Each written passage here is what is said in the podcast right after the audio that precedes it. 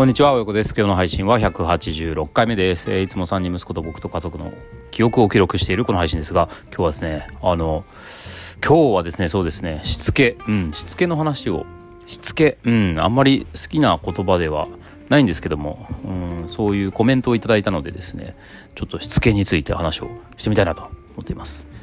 えー、まさにね、昨日の話なんですけど、えー、よく行くラーメン屋さんで、昨日はね、えー、っと、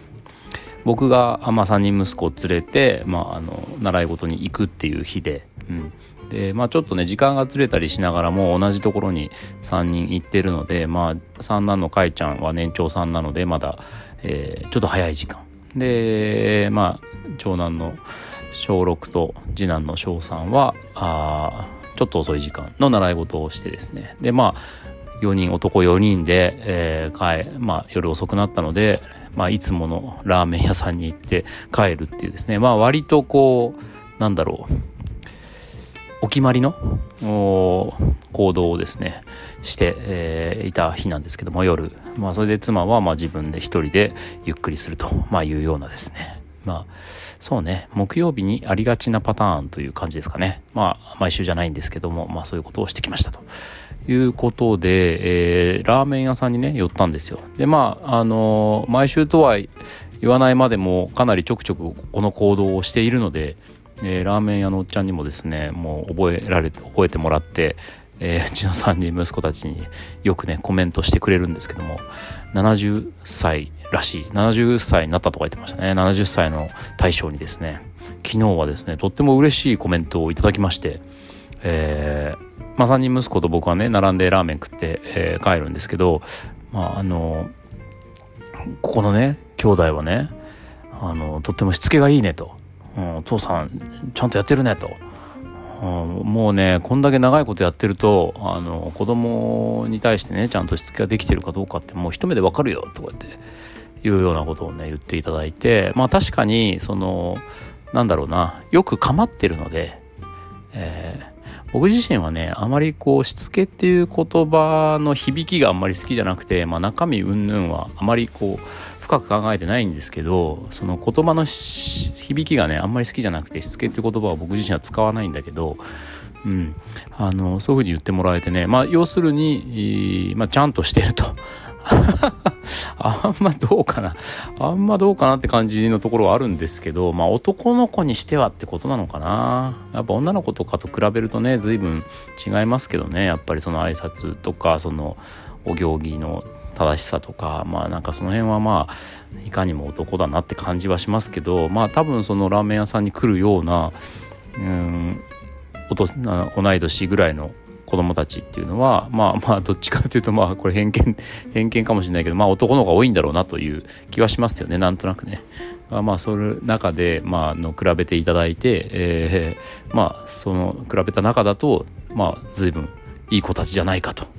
いうコメントをいただきました。まあ素直にあの嬉しかったですねで。あのまあ本当にあのお客さんだからあわざわざ気持ちよくするためになんかお世辞を言うみたいな、まあ、そういう性格の対象でもないし、まあ、そういう関係でもすでにすでにねそういう関係でもないので、えー、まあ本当に素直にそういうふうに感じてくださったんだなと思ってこれは素直に受け止めたいなと思って僕自身もですね怒らない子育て実験中の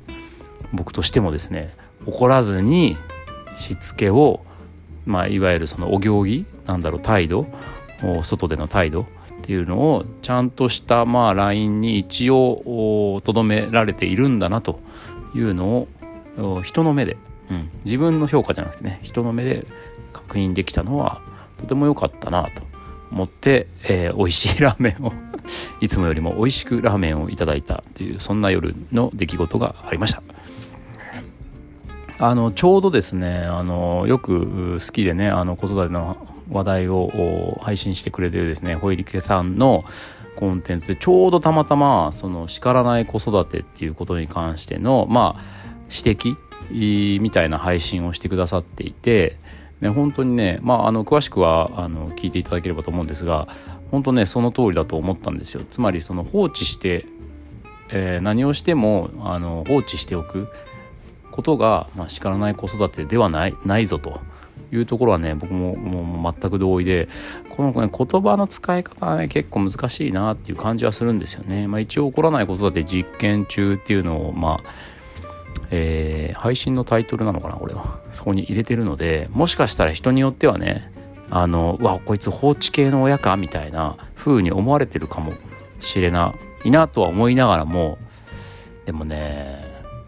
やりたいんですよこれを。つまりその結構いろんなシーンでね怒鳴っている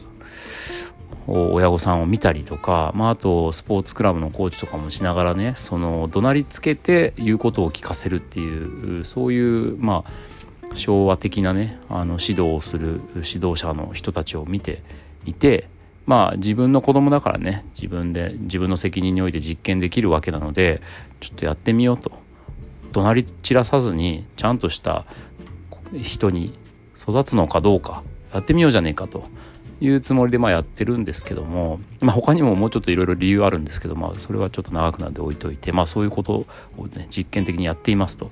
でその中でまあ一つ確認できたので嬉しかったなっていうことでね課題がちょっと実はありまして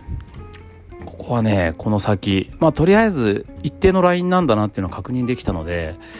今度はねちょっと課題の方に取り組んでみようかなと思ってることがあってそれは何かというとですね三男会長まあ小6小3もほぼ同じ同じような対応しててあまりそういう現象に陥ってないから大丈夫だと思うんだけど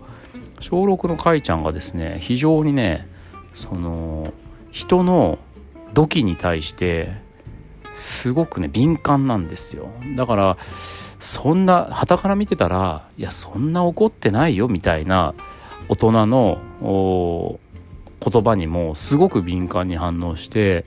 あもうあの人怖いみたいになっちゃってて特にやっぱり水泳とかねスポーツクラブとかで習う時にコーチが、ね「かいちゃんに怒るってことはまあ年長さんだからそんなないんですけどちょっと年上の子たちがあのねあちこち動き回ってたりするとあのちゃんと集中しなさいとかあのそういうことをコーチが言ったりするそのごあの、まあ、ちょっと土器を含んだ言葉にすごい敏感に反応してもあのコーチ怖いから嫌だみたいになってるんですよね最近。ここはちょっと課題だなと課題だなとは思っています。課題だなとは思ってるけど、まあ、変な話そういう怖い、えー、怒人が怒ってる言葉に慣れさせるために家でもかいちゃん怒るっていうのは、まあ、あんまりあんまりなんか意味がないというか、まあ、あんまりやりたくもないしあんまり意味がないというか、まあ、本質と違うなっていうところもあるからそこをねどうやってこの人が怒ってるその雰囲気に飲まれない、えー、まあ、タフネス 精神的なタフネスを身につけるのか。これをちょっとね今新しい実験の課題として ここ この先取り組んでいきたいなと思っています。結構ねあのなんかどっかのコラムでなんか心理学者かなんかのコラムでなんか変なやつと思ったんですけどなんかその社会に出てからやっぱ人に怒ったりするっていう人はいるしそういう人にも出会うから怒らない子育てとかじゃない方が親は必要な時にはね、えー、怒った方がその子のためなんだみたいなコラムを読んだりしてなバカなみたいな気がしたんですよね。うん、その感情を使って何かを、まあ、怒りの感情で子供を押さえつけるっていうことが将来のために必要だっていうのは、まあ、またちょっとそのロジック違くないみたいな気もしてるのでねこういうおかしな、まあ、僕に僕の感覚からするとおかしいなって思うことに対して、えー、違うアプローチでちょっとね取り組んでいきたいなというふうに思ったりもしています。ということで、まあ、今日も最後まで聞いてくださってありがとうございました。これについても日々 コメントレターなどご意見お待ちしておりますので、え、ご遠慮なく投げていただければなと思います。最後まで聞いてくださってありがとうございました。次回もお楽しみに。